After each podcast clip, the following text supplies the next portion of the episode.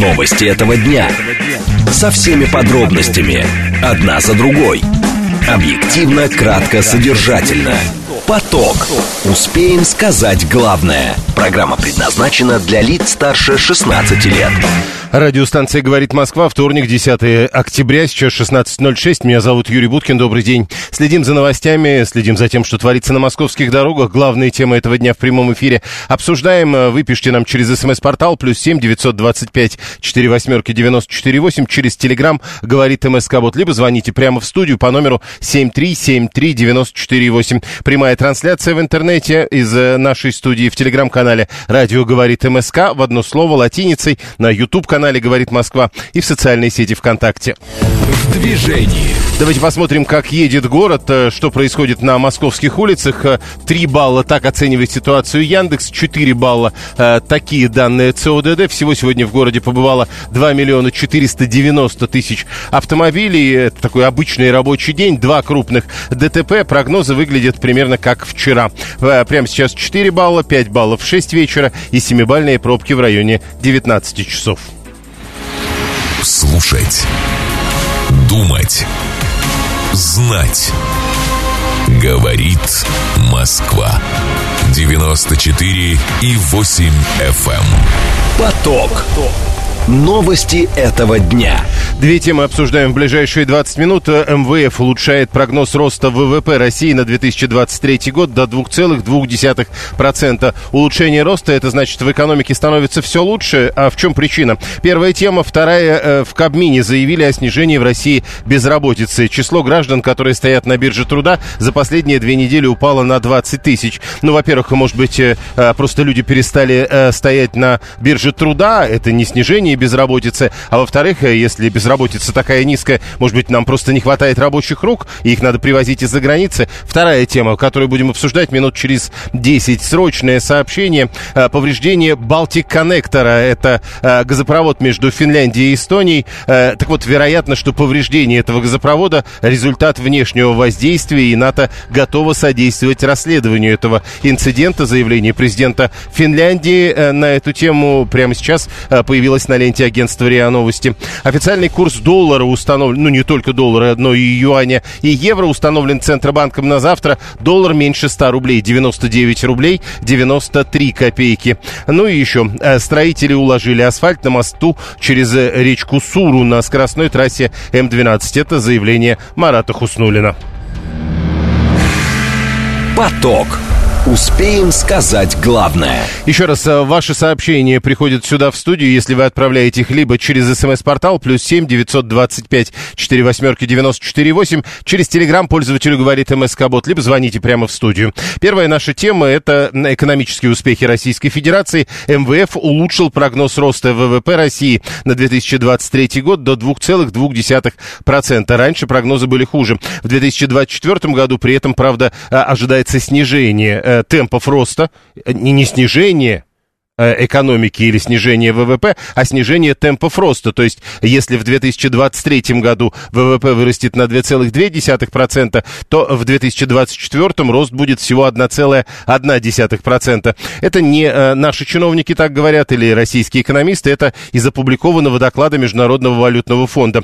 В целом, правда, э, и из этого документа тоже следует, рост ВВП России будет ниже, чем рост мирового ВВП, который в этом году вырастет на 3%, а в следующем на 2,9%. А в прошлом году, по оценке МВФ, э, ВВП мировой вырос на 3,5%. Олег Буклемишев, директор Центра исследований экономической политики на экономическом факультете МГУ. Олег Витальевич, здравствуйте. Здравствуйте. МВФ не первый, кто заговорил о том, что э, прогноз роста ВВП России в 2023 году можно улучшать. Э, в России об этом говорят уже довольно давно. А в чем причина этого? Ну, причины, собственно, указаны в самом э, докладе Международного валютного фонда. Эти, этих причин, по большому счету, три.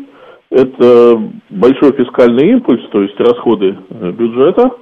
Это большие, высокие инвестиции, то есть э, это следствие перераспределения э, капиталов и структурной трансформации, которая происходит в экономике благодаря вот деятельности частного сектора.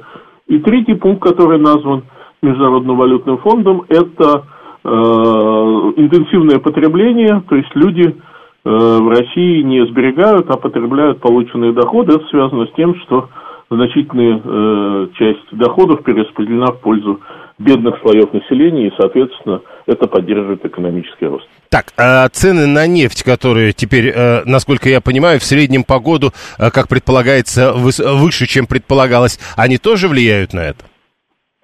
Это сложно сказать, и э, Международный валютный фонд про это ничего не говорит, но, по крайней мере, даже если это влияние есть, это не будет столь же сильным, как прежде, когда Э, если уж цены поднимались, это вся выручка доставалась России в свободно конвертируемой валюте, и э, тренды были более-менее устойчивы. Сейчас мы живем в гораздо менее устойчивом мире, и совершенно непонятно, каким образом эти доходы проникают в Россию, в каких валютах они выражены и так далее. Так, 718 э, задается вопросом, а какие-то у нас успехи в экономике, кроме роста оборонки? Нет, э, успехи эти, еще раз повторяю, они выражаются в следующем. В стране высвободился огромный пласт э, импорта. И, то есть вот импортозамещение, о котором долгие годы говорили, сейчас по факту идет, потому что ряд компаний просто отказались, ряд компаний оказались вытеснены благодаря политике российского правительства. Э, а сейчас еще есть девальвация, действительно, многие э, импортные товары становятся не по карману россиян, а ровно поэтому процесс импортозамещения – это еще один драйвер экономического роста в нынешних условиях. То есть, а, какие-то в... успехи, безусловно, есть. Секундочку, э, то есть кроме оборонки, то, что вы чуть выше говорили насчет инвестиций, причем частных инвестиций, это да. действительно так, их много?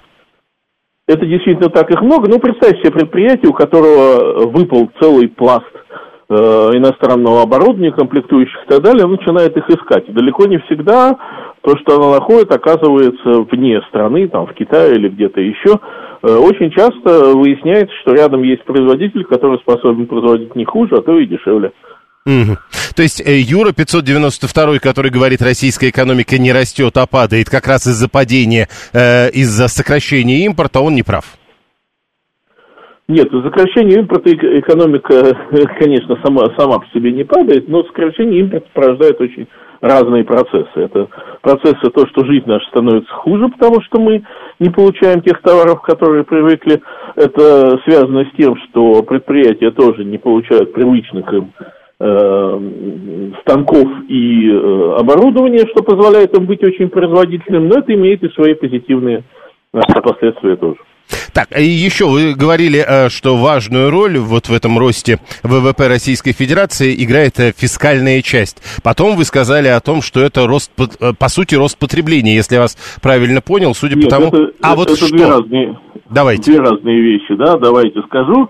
В прошлом году российское правительство потратило примерно на треть больше, чем собиралось.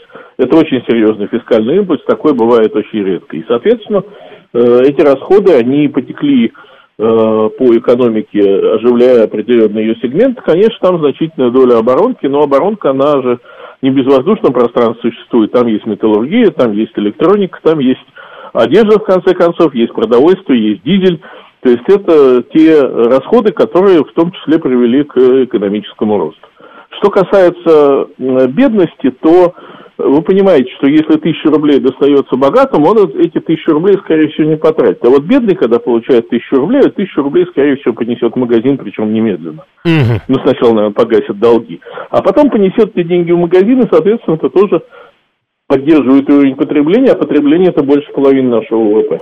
Так, а теперь, э, если вот это все случилось, это работает, инвестиции идут, ну и так далее, а почему тогда в следующем году понижение роста ВВП? Ну, вы понимаете, МВФ это такой э, прогнозист э, достаточно редкий. Они выпускают два своих основных доклада в апреле и в октябре, и поэтому у них нет особо времени для, на то, чтобы скорректировать свои, э, свои прогнозы. Они уже сразу резко начинают менять. Что касается прогнозов на следующий год, они всегда довольно, довольно осторожные, но очевидно, что э, те факторы, о которых сегодня говорит Международный валютный фонд, эти факторы вполне имеют определенное насыщение. Да? Если вы начинаете тратить денег больше из бюджета, наступает инфляционная вспышка, и, которая отчасти сжирает вот тот прирост доходов, который э, вытекает из э, дополнительных бюджетных расходов и так далее. То есть вот э, те факторы, которые сегодня движут э, Э, экономический рост России, они абсолютно неустойчивы, и на них долго, к сожалению, кататься нельзя. Так, продолжай, продолжают с вами спорить два наших слушателя, один 718, другой 618 по ID. Первый говорит, вот когда вы говорите про рост благодаря оборонке, это же исключительно расходная часть, никакие налоги с нее эти расходы компенсировать не могут.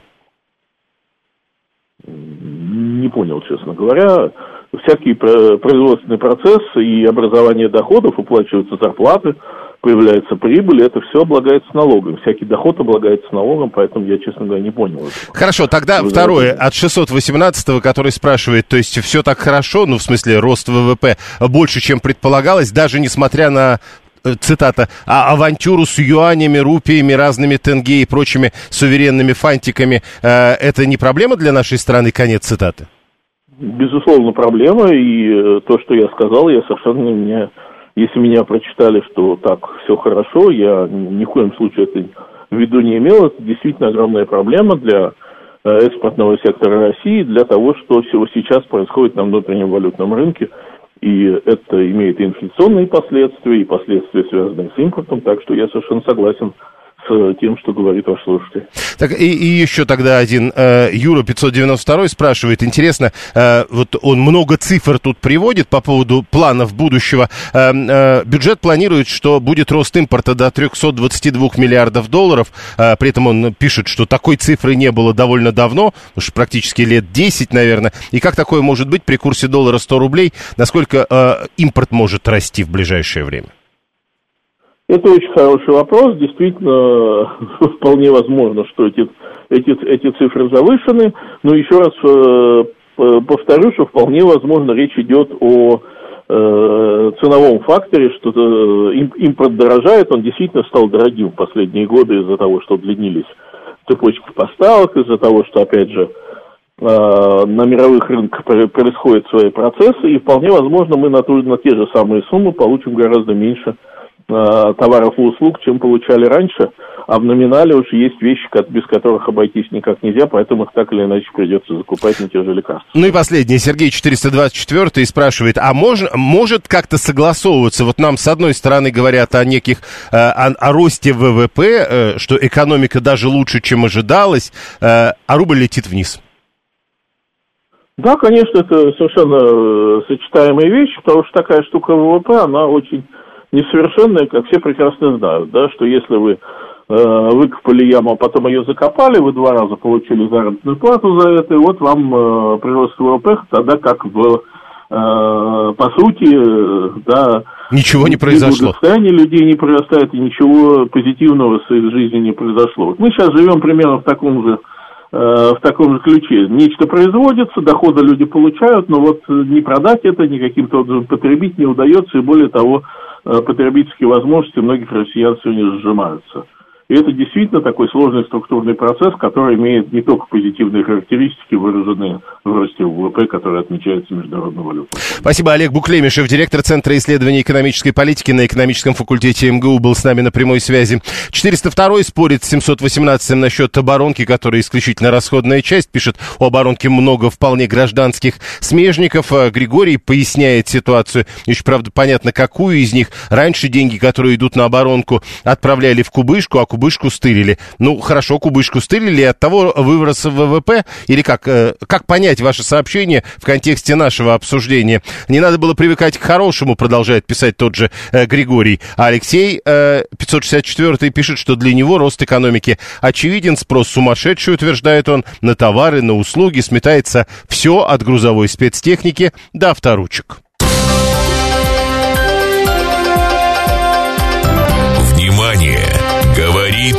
Москва 94 и 8 FM. Эм. Поток.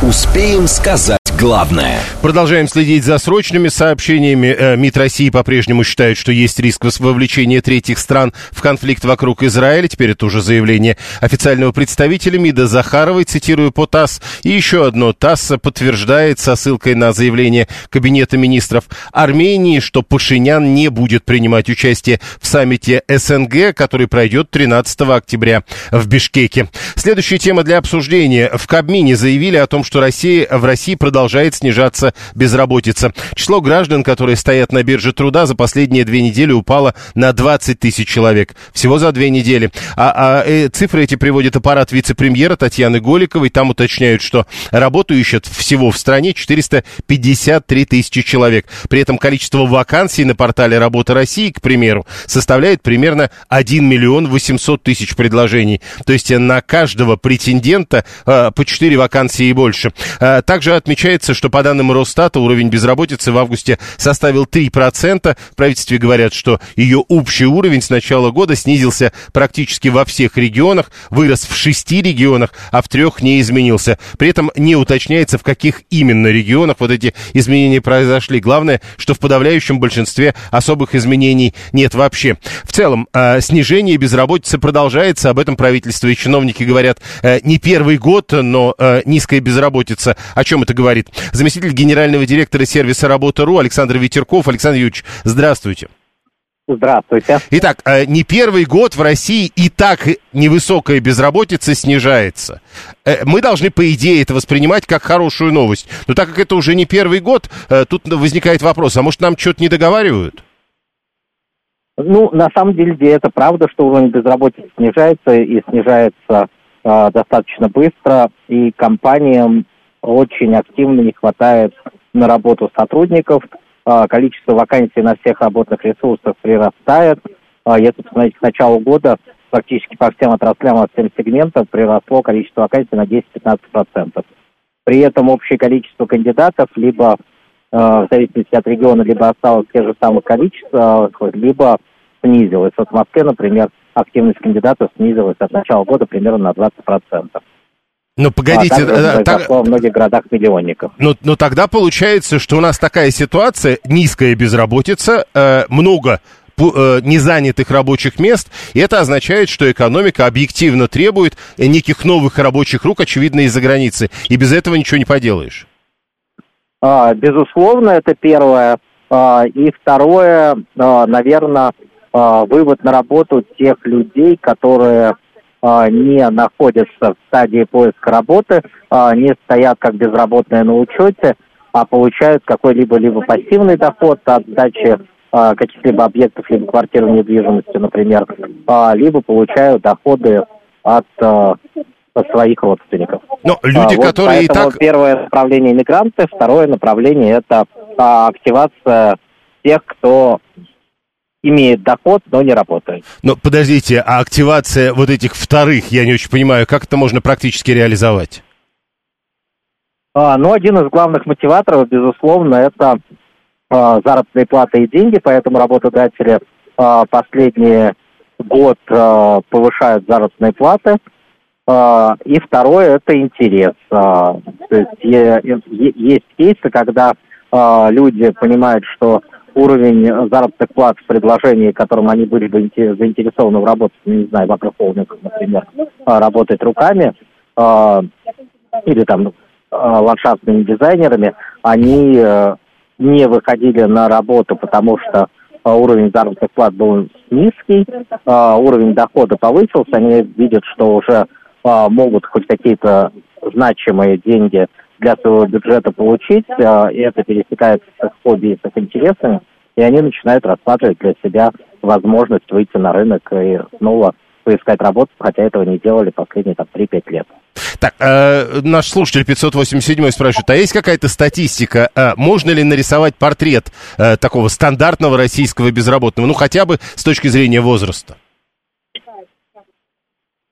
Ну, наверное, задача достаточно сложная. Я лучше, наверное, прокомментирую по поводу возраста то, что работодатели, в том числе в связи с нехваткой специалистов, э, начали гораздо активнее рассматривать кандидатов возраста э, 50 плюс э, на работу.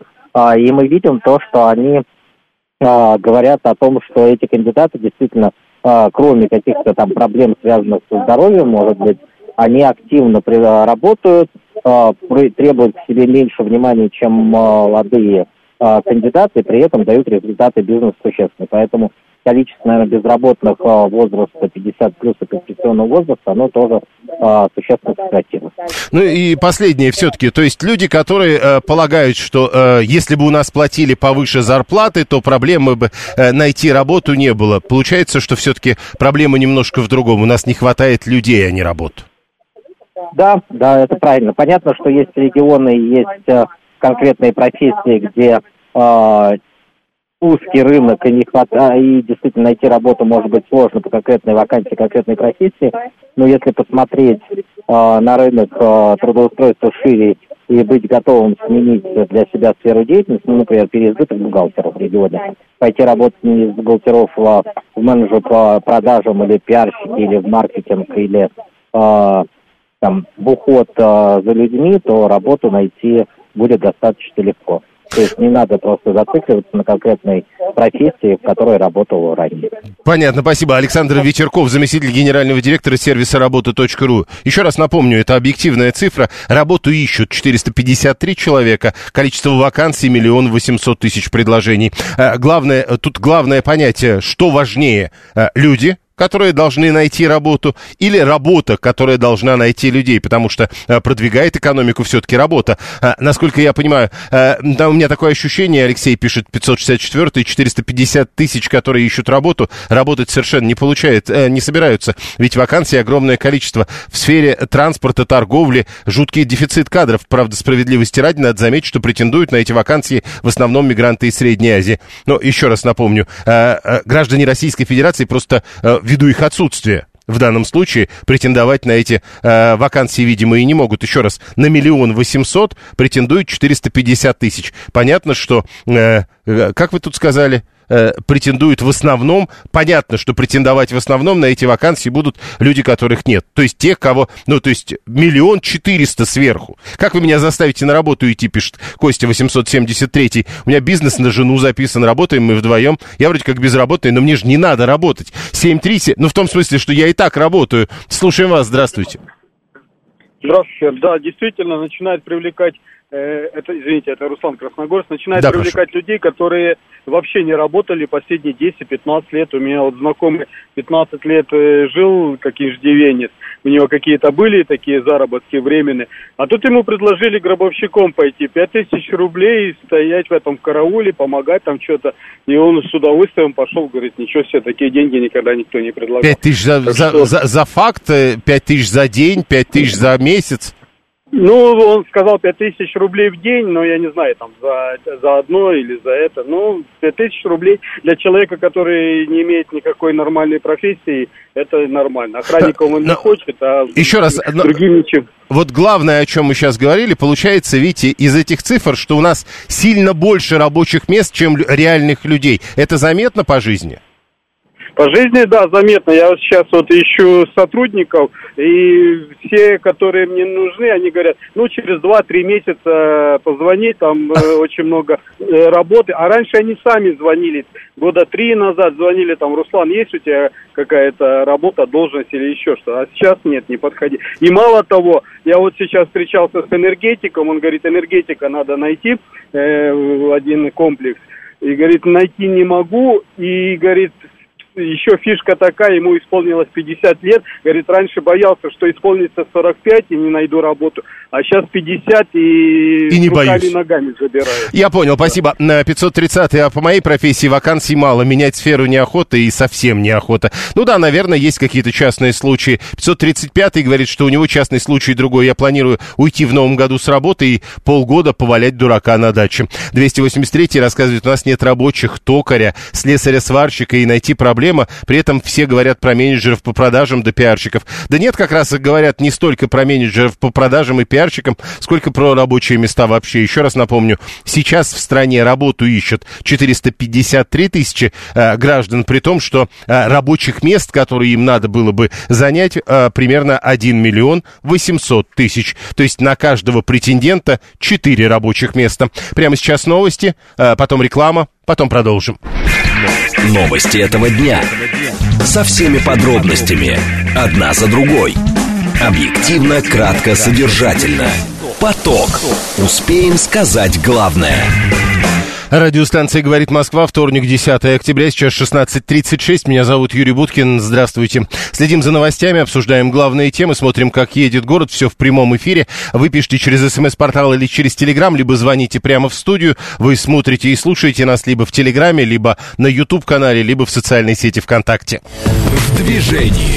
Город едет э, пока спокойно, но, э, как и вчера, нам обещают довольно сложный вечер с точки зрения движения. 4 балла прямо сейчас, 4 балла в 5 вечера, 5 баллов в 6 вечера и 7-бальные пробки в районе 7 вечера. Прямо сейчас большие проблемы на третьем транспортном э, кольце между Рижской и Савеловской эстакадами. Большие проблемы на кремлевских набережных. Тоже вот обратите на это внимание. И очень сложно подъезжать по внешнему МКАДу к пересечению МКАД-Ленинградка, то есть к району Химок. А, обратите также внимание, что вчера нам тоже обещали э, чуть ли не пятибальные пробки в районе 6 вечера, но к тому времени они уже были намного более серьезными. Возможно, прогнозы э, не будут реализованы и сегодня. Слушать. Думать. Знать. Говорит Москва. 94 и 8 FM. Эм. Поток. Новости этого дня.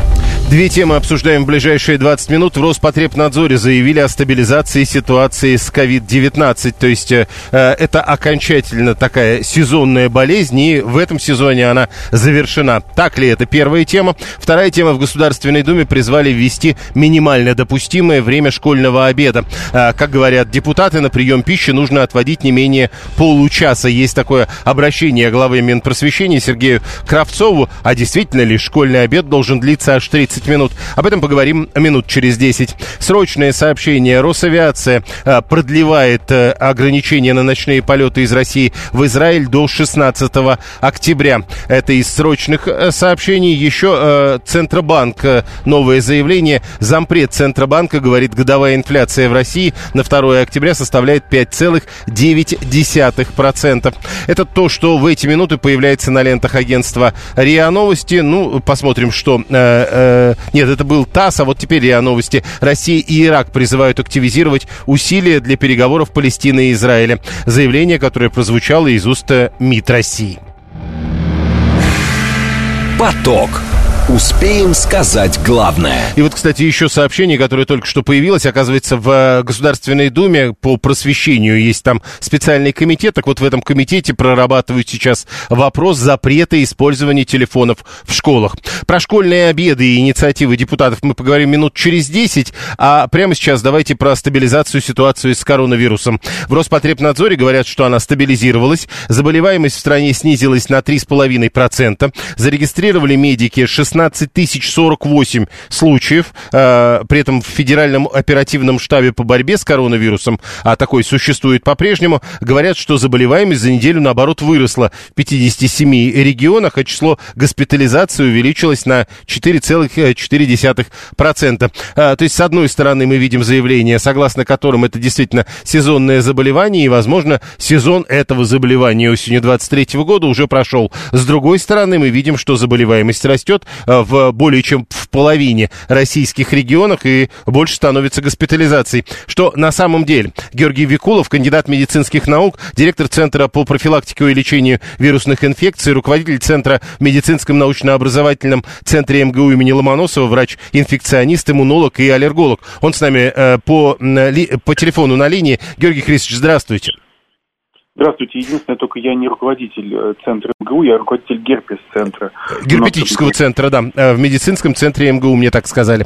Э, хорошо. Скажите, пожалуйста, а вот с одной стороны у нас есть Роспотребнадзор, заболеваемость снижается, стабилизируется ситуация. С другой стороны, оперативный штаб, заболеваемость растет, госпитализаций становится больше. Так что происходит с коронавирусом сегодня? Коронавирусом он нам об этом не сообщают, что с ним происходит. Э, он продолжает а, циркулировать. Вообще есть разные коронавирусы. Если мы говорим про новый коронавирус SARS-CoV-2, то его штамм омикрон и его субтипы продолжают циркулировать на планете. А, и это не зависит от желания людей, ученых, э, бизнесменов, миллиардеров и так далее. То есть это происходит э, само по себе, вирус может эволюционировать, он демонстрирует изменения своих свойств, появляются новые его субтипы. Одни из последних это Айрис и Пирола, как их назвали, хотя это не совсем точные названия э, по, по аналогии с астероидами. Но вот в частности Пирола, не зарегистрированные в России, э, соответственно, субтип омикрона, регистрируется в Европе, в Китае, в Соединенных Штатах Америки, э, вызывает подъем заболеваемости. В нашей стране был подъем небольшой заболеваемости, соответственно, при изменении климата, но это связано еще и с тем, что вирусы гриппа достаточно рано пришли, э, соответственно, в этом э, эпидемическом периоде, в этом году. Э, вирус гриппа А, в частности, хотя в этом году будут четыре актуальных штамма, они будут циркулировать по всем прогнозам, поэтому применяется четырехвалентная вакцина для иммунопрофилактики гриппа. Помимо, соответственно, этого циркулируют другие респираторные вирусы, то есть надо понимать, что нельзя один коронавирус рассматривать без Э, связи с другими респираторными возбудителями, которые также присутствуют и циркулируют. Но э, те, э, соответственно, варианты коронавируса, которые сейчас присутствуют, они вызывают легкие формы у более чем 95% населения, соответственно, в том числе в России. Но есть увеличение случаев госпитализации, в том числе связанных и с пневмониями, и с тяжелыми проявлениями острых респираторных вирусных инфекций. В том числе есть единичные случаи даже гибели от COVID-19, э, но опять же это сопоставимо, сопоставимо ниже, значительно ниже, чем то, что было в частности в 2021 и даже в 2022 году. Ну, тут главное все-таки э, заявить о стабилизации ситуации с коронавирусом, что делают в Роспотребнадзоре, и возникает тогда вопрос, э, ковид стал сезонной инфекцией, и если да, то э, вот этот нынешний сезон уже пройден или только впереди? Ну, это немножко странный вопрос. Я могу так сказать, если э, существует четыре сезона и э, коронавирус у нас в течение трех лет вызывал пандемию, и можно считать, что это пансезонная инфекция, тогда да, корон стал, коронавирус стал давно пансезонной э, инфекцией. А, считать, что он будет какой-то сезонный в осенне-зимний период, пока я считаю это преждевременным, потому что он же продолжает циркулировать, не останавливаясь, просто с некоторым уменьшением или увеличением числа новых случаев в зависимости от распространения. Потом надо, же понимать, что э, в разных регионах, э, как и России, так и в мире, э, эпидемиологическая ситуация разная. Она отличается в зависимости от иммунной прослойки, от численности населения, от плотности населения. Поэтому пока преждевременно говорить о том, что это классическая сезонная какая-то инфекция, но пансезонность он демонстрирует уже более трех лет. Хорошо, тогда последний вопрос по поводу э, ситуации э, в городе с большой населенностью. Мы говорим про столицу Российской Федерации Москву. А можно ли здесь э, что-то говорить о качестве иммунной прослойки по ковиду? Ну, э, иммунную прослойку уже давно не оценивают после того, как, э, соответственно, было объявлено о прекращении чрезвычайного положения и ситуации по COVID-19 Эм, мы помним, что э, в самый лучший период мы были близки э, к 60% отметке э, популяционного иммунитета, и тогда ситуация была достаточно позитивной в целом, хотя у нас в некоторых регионах, некоторые регионы достигли 70% отметки.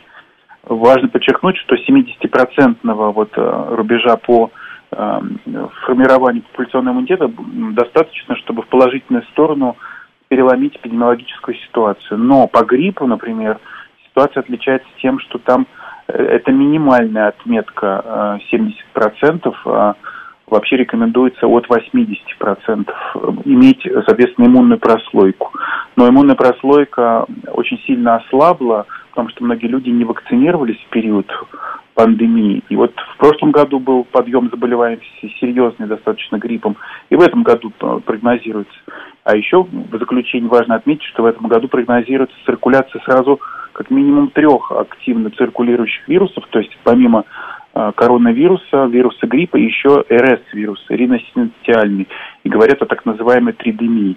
Поэтому люди должны вовремя побеспокоиться не в разгар эпидемии метаться и требовать от врачей невозможного, а нужно вовремя, вовремя с доверенным врачом обсудить все вопросы профилактики, включая иммунопрофилактику. А вовремя, вот сейчас еще время? Ну, время всегда есть, никогда не поздно, но просто разгар э, эпидемии гриппа, он не за горами, поэтому лучше это сделать в ближайшее время, сейчас вовремя. Спасибо. Георгий Викулов, кандидат медицинских наук, директор Центра по профилактике и лечению вирусных инфекций, руководитель э, герпетического центра в медицинском центре МГУ имени Ломоносова, врач-инфекционист, иммунолог и аллерголог. Он был с нами на прямой связи. Срочное сообщение. Одна из похищенных в Израиле граждан Германии, 22-летняя Шани Лук, чьи фото распространялись в соцсетях в выходные, жива она в больнице и ей нужна эвакуация. Об этом телеканал НТВ пишет со ссылкой на мать девушки. Она, э, девушка, э, похищенная в больнице секторе Газа. У нее серьезная травма головы, она жива, но ее состояние тяжелое. Цитирую по агентству ТАСС.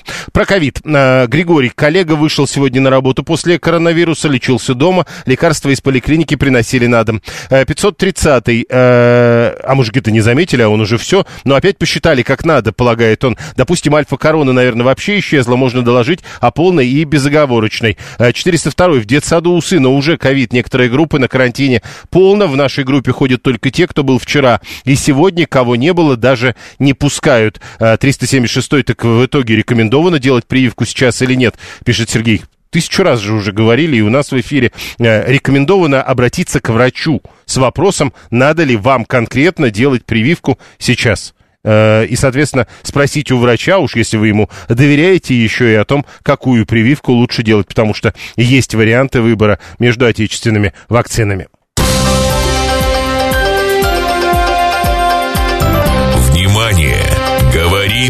Москва 94 и 8 FM. Эм.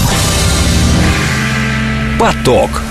Успеем сказать главное. Теперь инициативы депутатов. Э, вот мы только что, следя за линиями, э, за лентами новостей, увидели, что депутаты собираются что-то там э, опять ужесточать с точки зрения происходящих в школе событий. Вот еще одна инициатива, про которую мы будем говорить чуть подробнее. Призывают в Госдуме ввести минимально допустимое время школьного обеда. На прием пищи нужно отводить не менее получаса, пишет депутат Василий Власов, который направил обращение главе Минпросвещения Сергею Кравцову. Арти это все цитирует. В письме парламентарий обращает внимание, что во многих школах на обеды выделяется перемена продолжительностью 20 минут, чего, по его мнению, недостаточно для того, чтобы поесть. А насколько это действительно необходимо сделать, э, давайте чуть поподробнее поговорим. С вашей точки зрения, э, мне кажется, что 20-минутная перемена на обед это такая довольно давняя история.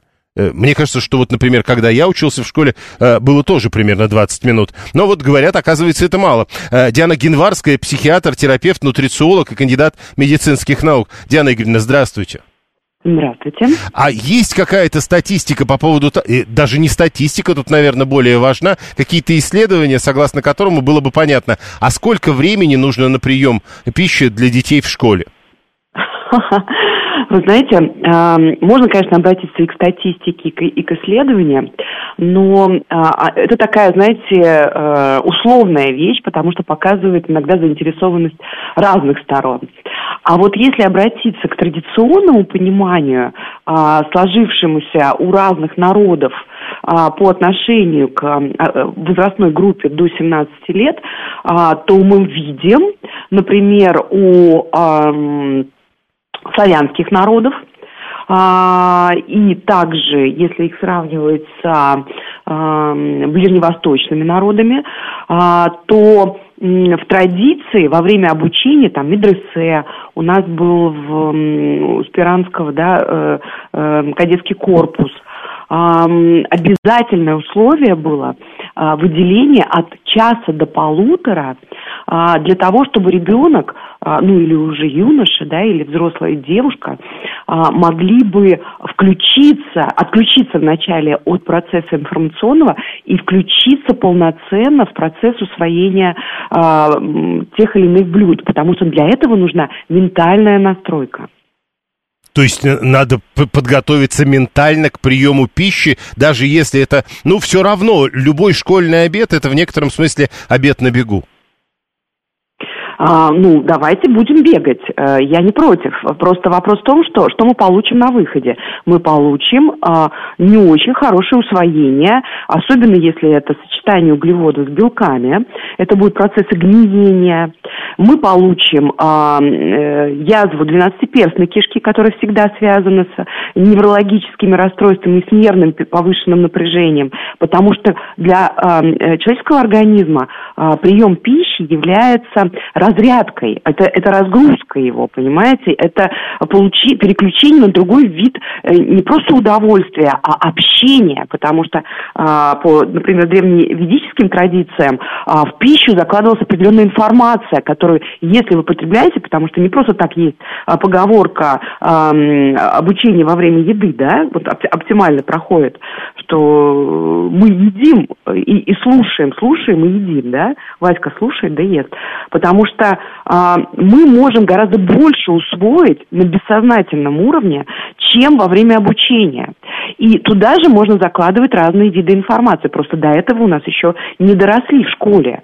А вот э, э выходить э, невротиком, э, если это сокращается до э, просто э, даже не проживать 30 раз, чтобы обработать слюной, да, углеводы простые, потому что процесс пищеварения у нас начинается во рту, и там нужно как минимум 30 раз, то есть долго должна пища побыть, чтобы э, впоследствии она быстрее усваивалась, и у нее не было нарушений по усвояемости. Это, конечно, мало кто знает, видимо.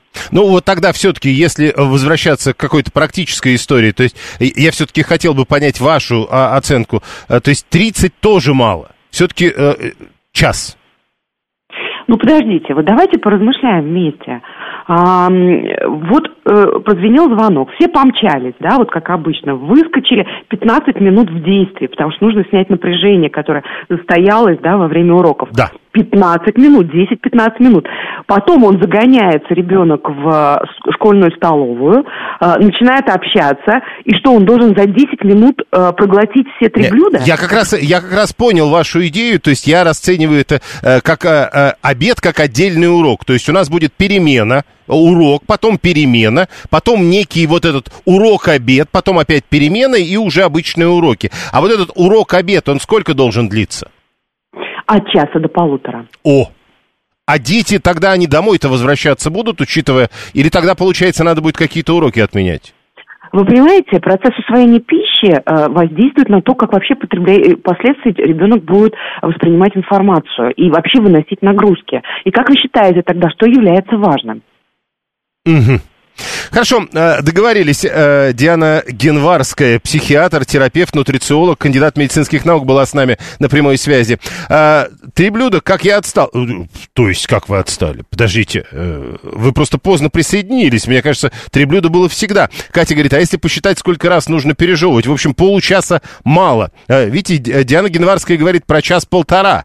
Я, правда, все-таки не совсем понял. То есть, она вкладывает вот эти вот перемены, когда, если я правильно правильно понял, э, ребенок должен психологически уйти от обучения и перейти к приему пищи. Э, я-то пытался как раз понять вот этот урок-обед э, между ним и обычным обучением еще перемена, как раз чтобы понять, перемениться. А потом, а, она говорит, все равно час полтора. Э, э, так, э, час на обед, конечно, прекрасно, но в школе по 6-7, а то и 8 уроков, плюс разные обязательные факультивы про патриотичный патриотизм и поднятие флага. Это Виталий 618. Но, понимаете, э, тут, довольно сложно с э, Дианой Генварской спорить. Она ведь говорит, ну, э, все это вы научите человека, а если вы ему убьете желудок в это время, зачем все это ваше обучение? Когда в школе, пишет Павел, 134 э, учился, перемена на завтрак 13, на обед 20 минут. Никогда не успевал и порой толком не ел. Пока бегом спустишься, и хорошо, если учитель не задержится не задержит. Григорий говорит, у нас на работе обед полчаса, я еще и учусь на учебе обед час, час это очень много, а полчаса в самый раз еще и успе, э, успеваешь покурить. Э, вы, Григорий, когда все это делаете, должны э, вспомнить то, что говорила э, нам специалист только что. А ведь она говорила о том, что еду надо подержать во рту. Это важно. Когда у вас на работе обед полчаса, и вы еще собираетесь успеть покурить, э, э, вы, наверное, еду-то во рту не подержали. 7373948, телефон прямого эфира. В школах Зеленограда обед 20 минут, э, пишет 572. Я посмотрел, пока мы э, говорили, э, посмотрел от 20 до 30 минут. Есть разные школы, разные привычки. Теперь вот хотят сделать такую единую для всех школ привычку в 30 минут, но оказывается и 30 минут маловато будет. В школе, где наши учатся, пишет Анна, обед можно съесть максимум за 10 минут. А во рту подержать? Слушаем вас, здравствуйте. Юрий Викторович, Да. здравствуйте, это Анна. Раньше перед едой молились, чтобы сосредоточиться. Вот. А сейчас я зашла как-то в школу, у них там две ложки супа, три наггетса с картофельным пюре и что-то не такое малоразумительное, розовато-сиреневатого цвета, как выяснилось, кисель. Скажите, пожалуйста, что со всем этим час делать? Там же не подают почки зайчьи Не-не-не, вертёные, э, головы, щучьи, Э, э, чесноком. Это да. Нет, но с другой стороны, логика э, вот нутрициолога и терапевта, она мне понятна, когда она говорит о том, что мы должны подержать еду во рту для того, чтобы ее подготовить, себя подготовить, организм подготовить, получить эмоциональное воздействие от приема пищи. Э, Ага. это надо Какая время. там пища-то? Вот это вот Ну, вот это. пищи называется. Ну, Э, А вам я верченые понимаю, подавай. тебе передал- подавали пять перемен как минимум. Я же не прошу садовых овсянок, правда? А что-нибудь попроще? Ну, хотя бы несколько там, три или четыре или пять блюд. А тут ты чего? Тут две ложки одного, две ложки другого. Ребенок сел, ему больше. Он что, будет сидеть Действительно, высиживать, я прямо ли, представил себе эту четвертую перемену блюд в школьной столовой. Спасибо. А, ребенок-то все равно будет в столовой э, 10 минут, а оставшееся время потратит на поход за чипсами. Или что, мы контролеров будем ставить? Пишет 530 и с этим тоже довольно сложно спорить. А 618 э, ждем теперь инициативу от депутатов об уроке едоведения, чтобы все хорошо ели, подержали во рту, подумали, Мадьяра со скрипочкой послушали для аппетита. Ну, кстати, да, может быть действительно отдельный урок э, правильной еды э, не, неправильных продуктов, а правильной еды как процесса. Э, Тринадцатый, вот эти новости от современной молодежи слушаю, как они от, бедные страдают от всего. Как мы выжили-то в советских школах и большой перемены в 15 минут. Мне вот кажется все-таки, что большая перемена в советской школе была не 15 минут. Мы с женой в ресторане больше часа не сидим, пишет Вадим, 978. Так а дети в школе-то не в ресторане. Всю жизнь обед занимал 15-20 минут, кроме выходных. Блюдо выбираю, в очередях стою и подачи жду дольше, э, чем ем, пишет 937. Так вы послушайте, что доктор-то говорит. Это и плохо. Вы как раз должны... Молодец, что ждете долго. Но вы еще и есть должны не быстро. Не надо, 30 же, пишет 530. И вот эта цифра кажется мне более понятной. Не смейте говорить, что плохо живем. В советские времена не особо кормили и ничего, пишет э, э, 580. Ну, не особо кормили, ну, вот так вот, чтобы... э, э, а потом перемена, чтобы... Да, именно. 530. Сначала перемена, чтобы от уроков перейти к ожиданию еды, потом ожидание еды еда, потом перемена, чтобы перейти от э, еды к а, обучению, и вот потом только следующий урок. Э, Плохой ребенок только пойдет за чипсами через 10 минут. Вадим говорит, дома мы больше полу, получаса не едим. Так вот, плохо, и говорят, что современные люди слишком быстро едят нынче, и желудки не успеют это отрабатывать, а потом все друзья гастроэнтеролога. Слушаем вас, здравствуйте. Здравствуйте, Дмитрий Подольск. Э, В принципе, я с Анной согласен. И вот то, что вы сказали, э, там 15 минут перерыв, ну не 15 минут, 10 минут достаточно перерыв, как вот э, промежуток э, перемены. И полчаса на еду, это за глаза. В общей сложности как раз и получится тот самый час. Понятно. А на уроке, а на уроке ОБЖ, в принципе, ну, ввести там один Еще и научить, я понял, питанию. еще и правильно научить есть. А, Значит, опять у нас начинаются вот эти рассказы про а, какие шикарные были столовки в советские времена. В данном случае Слава 341 разные были столовки, а следующее предложение еще интереснее. Такие сейчас, мол, только в Белоруссии. Я был как-то несколько лет назад в Белоруссии и был в столовке. Я как раз подумал, интересно, какие не шикарные столовки. А рассказывают. Я ребенка из школы не увижу, похоже, вообще никогда, если будут такие обеды. Э, Может быть, тогда что-то типа интерната салата ввести, пишет 530 Вспоминая, вспоминая меню, не понимаю, как это растянуть на полчаса, пишет Савелий 884 Ну как, нужно еще и между блюдами делать какой-то перерыв. Э, Виталий, итого, 8 утра школа, поднятие флага, потом НВП, потом час обед, потом два урока политпросвета. Ну, в общем, непонятно. Э, не нравится Виталию такое будущее. Далее новости.